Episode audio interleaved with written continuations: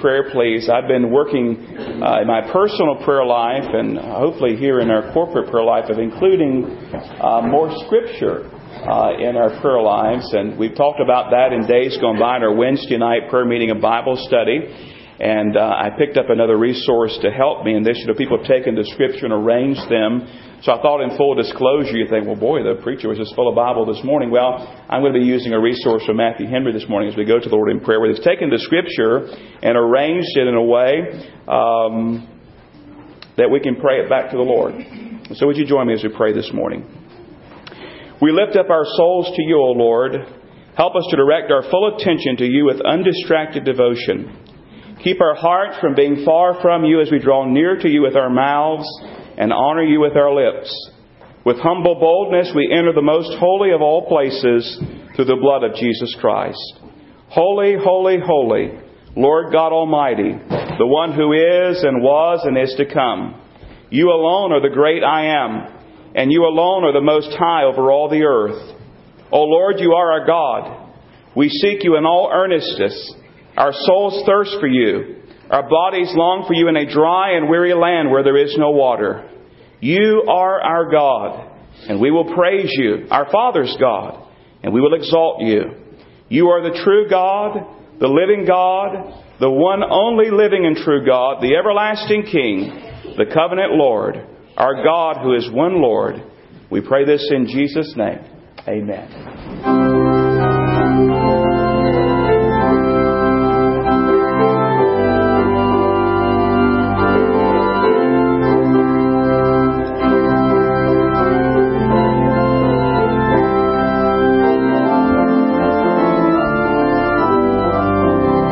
Let's sing it together. Jesus is the sweetest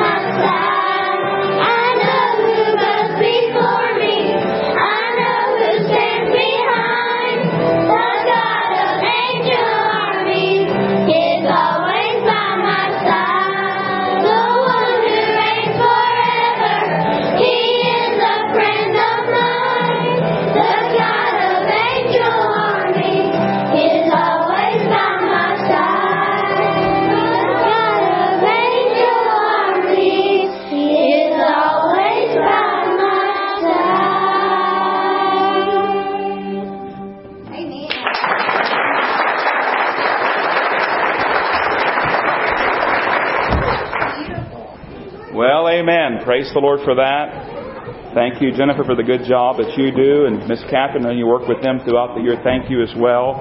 And the boys and girls, and that was just a small group. Uh, there's more than that, but it's a joy to hear them singing on uh, Wednesday nights out here. Revelation chapter 18, please. Revelation chapter 18 this morning.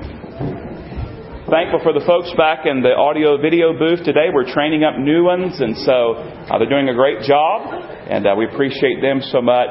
And uh, you be praying for them. Revelation chapter 18, as we continue our series, as we're quickly getting to the end of our study of the book of Revelation, uh, looking at uh, Revelation 18 today. Uh, Babylon is fallen, part two. As you're finding that, think of it for a moment. Many of us probably heard at least once as you were growing up, uh, maybe in grade school, maybe uh, reading at night or whatever, uh, you heard the story of uh, Humpty Dumpty. Right? The story of Humpty Dumpty. Do you remember that story? If you remember it, just say a line with me if you would. Now, if you remember it, you can say it with me. Humpty Dumpty sat on the wall. Humpty Dumpty had a great fall. All the king's horses and all the king's men couldn't put Humpty together again. And you say you can't memorize Bible verses. You can memorize Humpty Dumpty. Well, I share that today not for lack of other material, but it's an accurate picture of what's going to happen today, uh, what's going to take place when it comes to Babylon uh, in our study of uh, chapter 18 of the book of Revelation uh, it's going to fall, and all the king's horses and all the king's men will not be able to put it together again. And while the nursery rhyme, Humpty Dumpty, uh, is a made up story, what we're about to read together, beloved, and study together is the absolute truth. And so I want you to find your place there in uh, Revelation chapter 18. So I'm praising them for the good job, and I forget to turn my microphone on. It's okay, there we go. Revelation chapter 18. I want to read beginning at verse 1. I want to read the entire chapter as you follow along in your Bible. Then we'll come back and unpack it together. Revelation chapter 18, and I'll begin reading at verse number 1. Revelation 18, verse 1. After these things, I saw another angel coming down from heaven, having great authority, and the earth was illuminated with his glory. And he cried mightily with a loud voice, saying, Babylon the Great is fallen, is fallen, and has become a dwelling place of demons, a prison for every foul spirit, and a cage for every unclean and hated bird. For all the nations have drunk of the wine of the wrath of her fornication. The kings of the earth have committed fornication with her, and the merchants of the earth have become rich through the abundance of her luxury. And I heard another voice from heaven saying, Come out of her, my people, lest you share in her sins, and lest you receive of her plagues. For her sins have reached to heaven, and God has remembered her iniquities. Render to her just as she rendered to you, and repay her double according to her works. In the cup which she has mixed, mix double for her in the measure that she glorified herself and lived luxuriously, in the same measure give her torment and sorrow. For she says in her heart, I sit as a queen and am no widow and will not see sorrow. Therefore, her plagues will come in one day death and mourning and famine, and she will be utterly burned with fire, for strong is the Lord God who judges her. Verse 9. The kings of the earth who committed fornication and lived luxuriously with her will weep and lament for her when they see the smoke of her burning, standing at a distance for fear of her torment, saying, Alas, alas, that great city Babylon, that mighty city, for in one hour your judgment has come. And the merchants of the earth will weep and mourn over her, for no one buys their merchandise anymore. Merchandise of gold and silver, precious stones and pearls, fine linen and purple, silk and scarlet, every kind of citron wood, every kind of object of ivory, every kind of object of most precious wood, bronze, iron, and marble, and cinnamon and incense, fragrant oil and frankincense, wine and oil, fine flour and wheat, cattle and sheep, horses and chariots, and bodies and souls of men. The fruit that your soul longed for is gone from you. And all the things which are rich and splendid have gone from you, and you shall find them no more at all. The merchants of these things who become rich by her will stand at a distance for fear of her torment, weeping and wailing and saying, Alas, alas, that great city that was clothed in fine linen, purple and scarlet, and adorned with gold and precious stones and pearls. For in one hour such great riches came to nothing. Every shipmaster, all who travel by ships, sailors, and as many as trade on the sea, stood at a distance and cried out when they saw the smoke of a burning, saying, What is like this great city? They threw dust on their heads and cried out, weeping and wailing and saying, Alas, alas, that great city in which all who had ships on the sea became rich by her wealth. For in one hour she is made desolate. Verse 20. Rejoice over her, O heaven, and you holy apostles and prophets, for God has avenged you on her. Then a mighty angel took a stone, like a great millstone, and threw it into the sea, saying, Thus with violence the great city of Babylon shall be thrown down, and shall not be found any more. The sound of harpists, musicians, flautists, and trumpeters shall not be found in you any more. No craftsman or any craft shall be found in you any more. And the sound of a millstone shall not be heard in you any more. The light of a lamp shall not shine in you any more. And the voice of bridegroom and bride shall not be heard in you any more. For your merchants were the great men of the earth. For by your sorcery all the nations were deceived. And in her was found the blood of prophets and saints and of all who were slain on the earth. Let us pray. Father, open your word to us now. May the Holy Spirit be our teacher and our guide. Lead us into this truth, we pray. Help us to respond in faith and obedience. In Jesus' name, amen. Now, I need to give those of you who were here last week a quick refresher course. And if you were not with us last week, I need to give you a quick crash course on where we are in the book of Revelation because chapters 17 and 18 really should be studied together. But because of time constraints, we took chapter 17 last week. We're taking chapter 18 today. And they have the same theme and the same topic and the same outcome. They both deal with the fall of Babylon. Now, there are different elements to Babylon. There's religious Babylon, commercial Babylon, and political Babylon. And last week in chapter 17, we saw the fall of religious Babylon, pictured as the mother of all harlots riding on the back of the scarlet beast. And we talked about the fall of religious Babylon. And today we see the fall and judgment upon commercial and political Babylon. Now there's some things I need to remind you of and tell you right up front so you'll better understand what we're looking at when we talk about Babylon. First of all, you need to understand right up front that Babylon is both a city and a system. It is both a city and a system. Or we could say it this way, it is both literal and symbolic. Just like we talk about Wall Street and Madison Avenue. We know that Wall Street and Madison Avenue are both actual roadways that if you're brave enough, you can go drive down. But they also stand as representative of what? Finance and advertising. And so in the same way, Babylon is a city, it's a literal city, and it's also a system. Now last week we looked at chapter 17. And chapter 17 has a lot in it.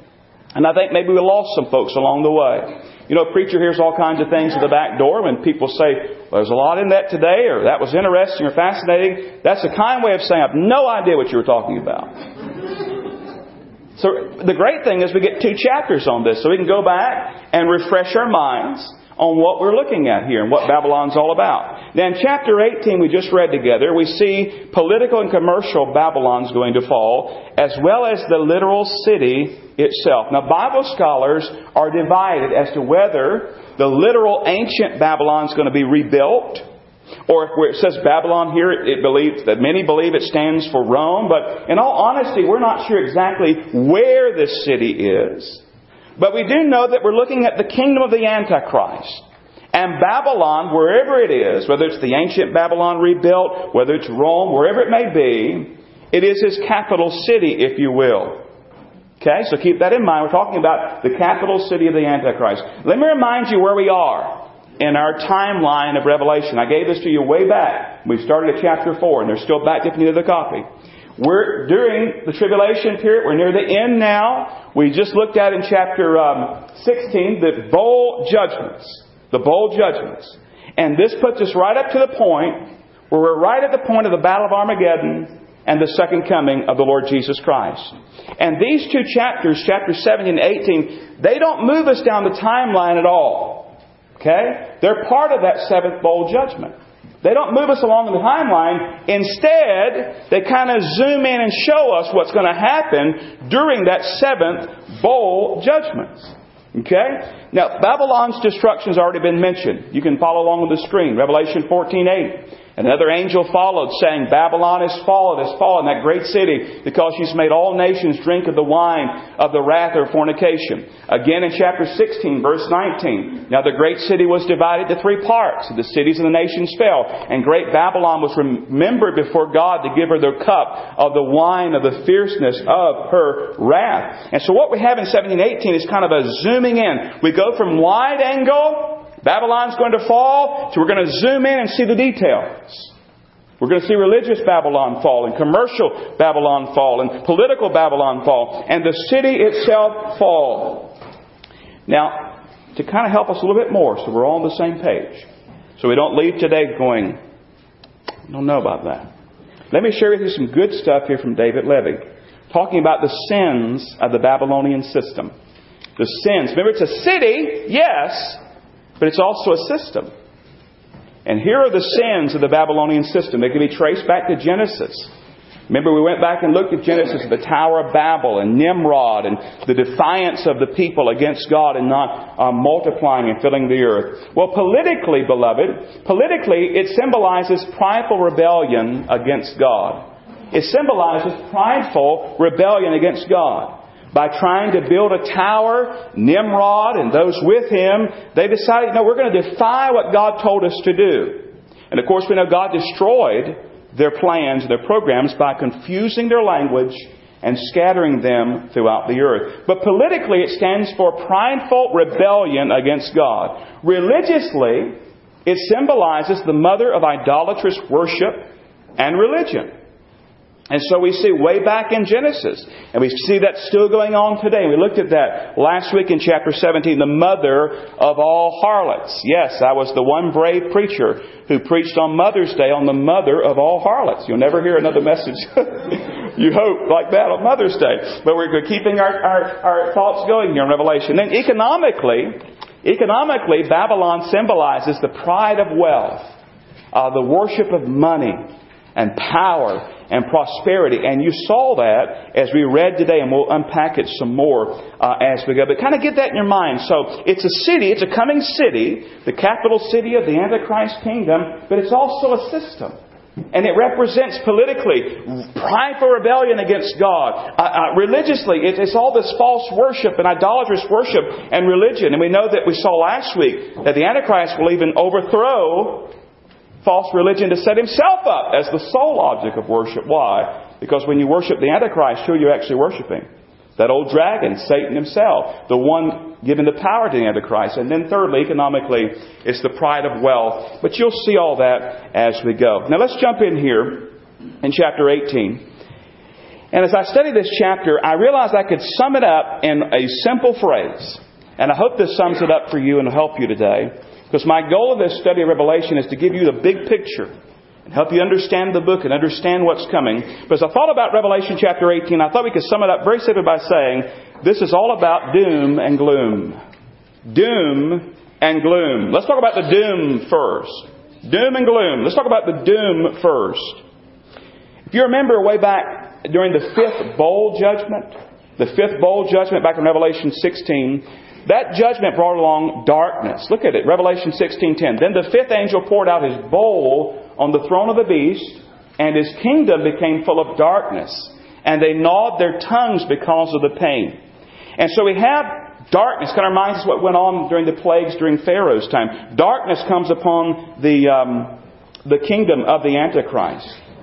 Now Babylon, wherever it is, the capital city of the Antichrist, the beast, uh, is plunged in darkness. And I assume it's still in darkness as we come to verse 1 today. And look at chapter 18, verse 1. It says, After these things I saw another angel coming down from heaven, having great authority, and the earth was illuminated with his glory. So picture this in your mind. There's darkness abounding, And then you have this angel suddenly, with bright, brilliant light appearing, this mighty angel. And unlike the angels that appeared to the shepherds on the hillside so long ago, this angel does not bring good tidings of great joy to all people. In fact, if you look at verse 2, it says, He cried mightily with a loud voice, saying, Babylon the great is fallen and, and is fallen and has become, look at it, a dwelling place of demons a prison for every foul spirit, and a cage for every unclean and hated bird. For all the nations have drunk of the wine of the wrath of fornication. The kings of the earth have committed fornication with her, and the merchants of the earth have become rich through the abundance of her luxury. Imagine how frightening it will be if you were living during that time. And by the way, if you know the Lord Jesus Christ, you won't be here. You're going up in the rapture. But there will be those who will be living during that time. Those who do not know Christ, those who reject Christ, and many tribulation saints, and they'll be addressed in a moment. But imagine how frightening this will be. In the midst of the darkness, this bright light appears, this angel crying out that Babylon the mighty is fallen, is fallen. Remember, this is part of the seventh bowl judgment. We read about the seventh bowl judgment. It's all about this great earthquake and these great hailstones that are going to be falling, maybe as big as a hundred or plus uh, uh, pounds each and all the destruction going on. And the whole world has been caught up in Babylon's religious and political and economical and commercial system. And now judgment's about to fall. But God issues a warning to those who belong to Him, the tribulation saints. We've said all along that God is a God of grace, and we know that the gospel will be preached throughout the tribulation time. We've, we've talked at length about that. And many will come to faith in Christ, and many will die because of their faith in Christ. But just like He warned Lot, remember when He was going to destroy Sodom and Gomorrah? But there was righteous Lot. We know he was righteous because the New Testament tells us. We would wonder if he didn't tell us because of the way he lived, ended up living. But righteous Lot was delivered. He warns him, gets him out of there. Sad to say his wife didn't make it, his daughters did, and you know the whole debacle that, that fell there. But God tells his tribulation saints to get out. Look at verses 4 and 5. And I heard another voice from heaven saying, Come out of her, my people, lest you share in her sins, and lest you receive of her plagues. For her sins have reached to heaven, and God has remembered her iniquities. He says, Listen, my people, come out of her. Get away from her. I'm going to judge her. And by the way, we would be wise to heed that warning today, beloved. Remember what we said earlier? Economically, Babylon symbolizes the pride of wealth and sensuality, the worship of money, power, and prosperity, the spirit of covetousness and commercialism that dominates worldwide commerce. These things are alive and well today. There are people living that way today, are there not? They, they worship the pride and, and the, uh, the arrogance of power and prosperity and all those things. We dare not get caught up in the worship of money or power or prosperity. We, we cannot have a spirit of covetousness about us. We dare not take pride in our wealth and in what we have because it's all a blessing of God anyway. But Babylon here is about to reap what it has sown. It appears the angel speaks again in verse 6 and 7. The angel says, Render to her just as she rendered to you, and repay her double according to her works in the cup which she has mixed. Mix double for her. In the measure that she glorified herself and lived luxuriously, in the same measure give her torment and sorrow. For she says in her heart, I sit as queen, see the pride? I sit as queen, and am no widow, and will not see sorrow. See the arrogance? See the arrogance there? Babylon is guilty before Almighty God. So just how bad was Babylon? Remember, it's a system and a city. Look at the last verse of the chapter. How bad was it? Look at verse 24. And in her was found the blood of the prophets and saints and of all who were slain on the earth. She was busy putting to death those who were followers of the Lord Jesus Christ. And judgment is coming. And when judgment comes, it seems it's going to be swift and it's going to be complete. Look at verse 8. Therefore her plagues will come, what's it say? In one day. Look at that again. Therefore her plagues will come in one day. Death and mourning and famine, and she will be utterly burned with fire, for strong is the Lord God who judges her. Drop down to verse 20. Look at what it says about this destruction that's coming. Verse 20. Rejoice over her, O heaven, and you holy apostles and prophets, for God has avenged you on her. Then a mighty angel took up a stone like a great millstone and threw it into the sea, saying, Thus with violence the great city Babylon shall be thrown down and shall not be found any more. Notice this total destruction, the sound of harpists, musicians, flautists, trumpeters, uh, no craftsmen, no craft, uh, no sound of the millstone. The light of the lamp shall not shine, the voice of the bridegroom and bride shall not be heard in you. For your merchants were the great men of the earth, for by your sorcery all the nations were deceived. This is total destruction. Doom is coming upon Babylon. A sure doom. It's coming. But what do we say? With the doom comes the gloom. Let's look at the gloom for a moment. We're told all about here the gloom and the despair and the despondency of the people. And there are three groups especially mentioned in this chapter. The three groups are the kings, the merchants, and the sailors. Now remember, it's an actual city that's going to fall, but it's also a system that's going to fall a commercial system, a political system, a religious system. Keep those two things in your mind. Let's look at each group together. Notice the response of the kings in verses 9 and 10. The kings of the earth who committed fornication and lived luxuriously with her will weep and lament for her when they see the smoke of her burning standing at a distance for fear of her torment, saying, Alas, alas, that great city Babylon, that mighty city, for in, what's it say, one hour your judgment has come. See, these kings, these rulers, these political leaders had aligned themselves with this wicked place. And they lived luxuriously because of it. And these mighty world rulers are weeping openly as they watch the city burn. Now it says they keep their distance lest they get impacted by the destruction itself. Maybe they're watching CNN, or uh, they're watching online, or whatever at that time, and they're watching from a distance. But their time, their time is limited as well. But it's interesting to note that say, in one hour your judgment has come. And it's interesting to notice they kept their distance and they cried, Alas, that great city Babylon, that mighty city. We put our hopes and our dreams and, and everything on you, and now you're gone. You're gone and they weep and they wail openly. And not only the kings, but also the merchants. We notice them in verses 11 through 17. Verse 11, the merchants of the earth will weep and mourn over her, for no one buys their merchandise anymore. Notice the merchandise that was going, uh, uh, being sold here. Merchandise of gold and silver and precious stones and pearls and frankincense and fragrant and wine and oil and ivory and cattle and sheep and horses and chariots and all sorts of things are mentioned there verses 11 through 17. In just a short time, the entire commercial center of Babylon is brought to ruin. Now look at how prosperous they have become. Selling all kinds of things. Did you notice how bad it become?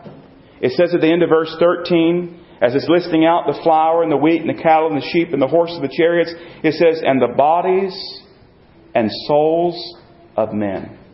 Slavery. Going on, you say, well, slavery is done. No. No, it's not. But did you notice why they're weeping? Why these merchants are weeping? Look back at verse 11 again. Read it slowly, read it carefully. And the merchants of the earth will weep and mourn over her. Now, watch this next part. For no one buys their merchandise anymore. Did you notice they did not weep over the loss of life? They did not weep over their own sin. They did not weep over those things. They wept because they lost their customer base. They wept because their source of income, their source of wealth was gone. Do you see how consumed and greedy they become? The thirst for money, the greed for gain have brought them to a point where life was not that important. They traded in human life and they wept not because of the loss of human life, but the loss of their customers. Do we not see that in our own day? The greed that goes on over money.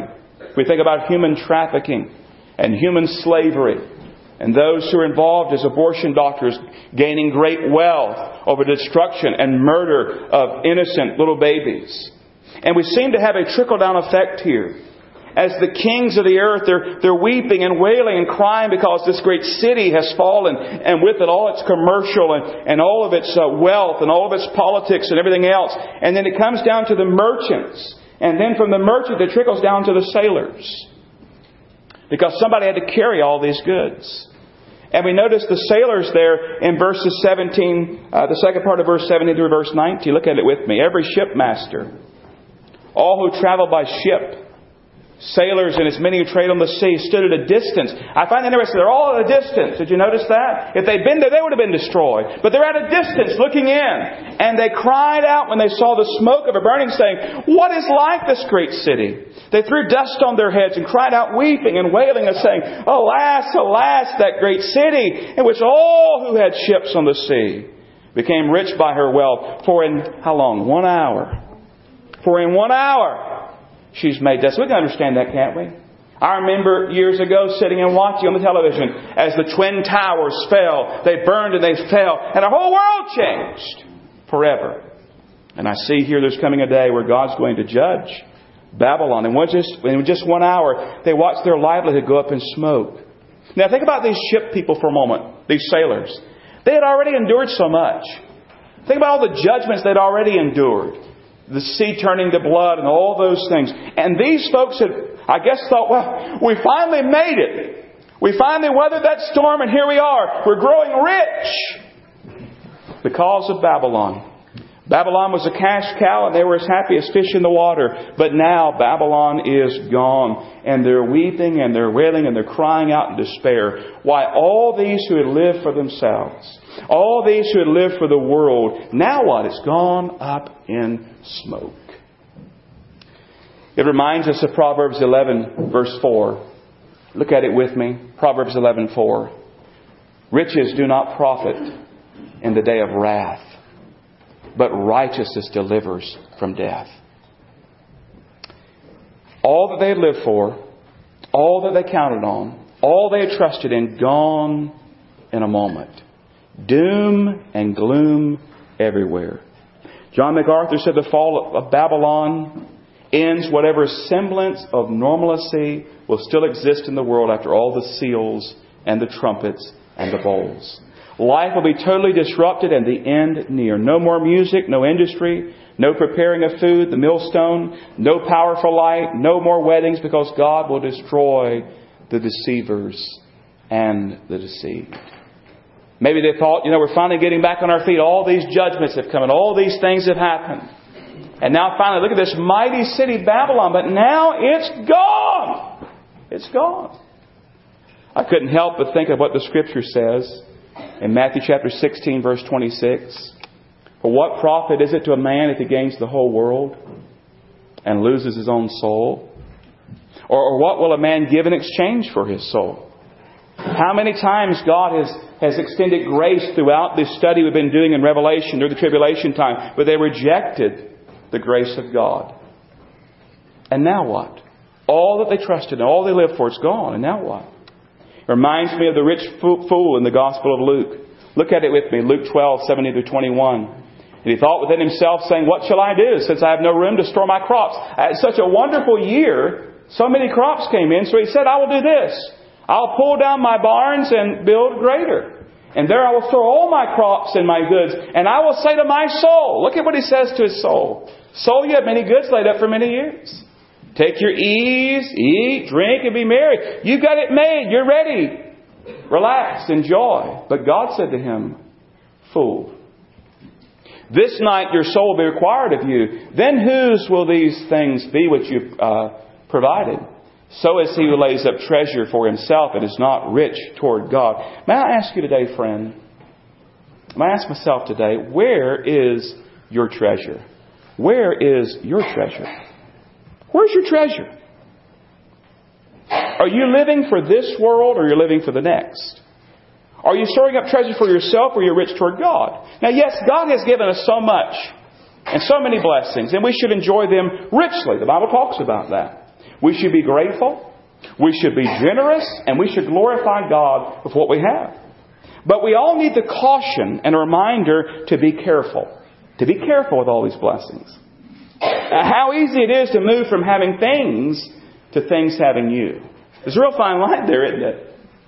It's often been told, right, that it's okay to have things long things don't have you. But sometimes we've got to be very careful because we're walking that line, and before we know it, we're more consumed with the gift than we are the giver. It's interesting, right before telling the story of that rich man, that rich fool that we just read together, Jesus said this in Luke chapter 12, verse 15. And he said to them, Take heed and beware of covetousness. For one's life does not consist in the abundance of the things which he possesses. We need to understand, beloved, that life is not about things. Life is not about things. Now, I hope you get a lot out of today's message, and I hope you don't leave with a cloud hanging over you as you leave. But I hope you get this lesson. Life is not about things. Life is about Jesus. Life is about Jesus. Now, it's okay to have things, and God has blessed with many things. Even as a church, we have many wonderful blessings from God, and we should be generous, we should be grateful, we should glorify God with them, we should enjoy them richly, we should praise God for them. All that's right, all that's biblical, but we have to realize that life is not about things. Life is about Jesus. You see, if we love Jesus, if, we if we love Jesus, we're going to love people and use things. Let me say that again. If we love Jesus, we truly love Jesus, we're going to love people and use things. Because what's the opposite? Sad to say some people fall in the opposite. That's to love things and use people. You see the difference? We're supposed to love people and use things. Love God, love people, use things for God's glory, for the good of ourselves, the good of others. Not love things and use people to get more things. There's a vast difference. Now, what are we saying here today? Babylon's going to fall religious part of Babylon is going to fall. The political part of Babylon is going to fall. The economic, commercial part of Babylon is going to fall. The city itself is going to fall. And the destruction is going to be sure. It's going to be sudden. And it's going to be complete. And listen, all the king's horses and all the king's men cannot put it back together again. What are they doing? What are the kings doing? They're weeping and wailing, Alas, alas! That great city. It's gone destruction is coming. Now, friend, I want to ask you today, I want to ask myself today are you living for this world or are you living for the next? Are you laying up treasures for yourself or are you rich towards God? Are you centered on the temporal or are you centered upon the eternal? Are you living for things or are you living for Jesus? Let's pray. Your head is bowed, your eyes are closed, real quickly. The thing you need to get settled first is that you know Jesus Christ is your Lord and Savior. I've told you before, it burdens my heart to realize that someone here could have possibly experienced these things we're studying about. But you don't have to. We cannot save ourselves, nothing we can do to save ourselves. We're lost, we're condemned, we're sinners, but God loved us and sent Jesus to die in our place. He shed His precious blood, was buried, and rose again victorious. And if you'll turn from your sin and place your faith in Jesus Christ, you will have, the Bible says, eternal life. And you'll spend eternity with Jesus. Is that you today, friend? Do you need to trust the Lord Jesus today? If you do, I encourage you to do it right now. Cry out to Him right now. Tell Him you know you're a sinner. Tell Him you know you can't save yourself. Tell Him you know that there's nothing you can do, but you believe Jesus completed everything that needed to be done. And you trust Him. And you don't want your sin anymore. You want Jesus. And call out to Him. Call out to Him right now. And He will save you. You can do it in a very simple prayer. Dear God, I know I'm a sinner. I believe Jesus died for my sin. He was buried and he rose again and lives. Please forgive me of my sin. Become my Savior and Lord. Help me to live the rest of my life for you. You want to pray a prayer like that? Did you pray a prayer like that? I don't know, just at this moment, God's impressed upon my heart to offer this invitation to you. Maybe you're here and you prayed that prayer. If you did, would you slip your hand up and let me know? Preacher, I just settled that. God bless you. Anybody else? Now, Christian, what about you? You say, I've settled that. I know that I'm born again. I know I'm a child of God. Would you be honest with yourself today? You realize you're not earning God's love or favor. The gospel is what has uh, brought us righteousness and the imputed righteousness of Christ, but we want to live lives pleasing to Christ and lives focused on Christ. Would you be real honest today? Are you living for now? Are you living for eternity? Are you living for yourself or are you living for Jesus? Are you living for things or are you living for Jesus? We see what happens to those who put their hope and their faith and their trust in things and money and kingdoms and cities. They're destroyed. So I want to invite you today, Christian, as we close our service here in a moment, as we're singing that closing hymn. The altar is open if you would like to come today and maybe surrender yourself afresh and anew and say, Yes, I want my life to be not about things, but about Jesus. I want to love people and use things, not love things and use people. Father, we have been sobered greatly by this passage of Scripture. This entire study so far has opened our eyes, I pray, to the reality of what is coming. And Lord, I thank you that though we're studying about doom and gloom and judgment, there is grace and mercy waiting and ready for those who will receive it by faith. I thank you for the one today who made certain that their home is heaven and that Jesus is their Savior. I pray your blessings upon them. Help them to grow in their newfound faith in Jesus Christ. Help them to live for Jesus and shine brightly for Jesus. And Father, I pray for my brothers and sisters in Christ. I pray for myself today. Lord, I pray that you examine my heart and help me to be honest today. Am I living for things or am I living for Jesus? Is my life all about Jesus? So, Lord, take charge of this invitation. Have your will and your way accomplished. We praise you and honor and glorify you for your word and for your will. Now, have your way, I pray. In Jesus' name. Amen. Our closing hymn this morning is 290. I am thine, O Lord. Draw me nearer, nearer, nearer, blessed Lord. Cross where thou hast died. The altar is open.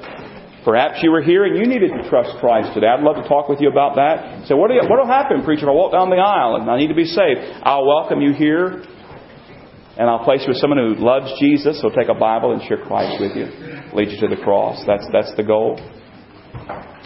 And if you're a Christian that you want to pray, the altar is open. You come as we stand and sing 290. I am thine. Let's stand and sing.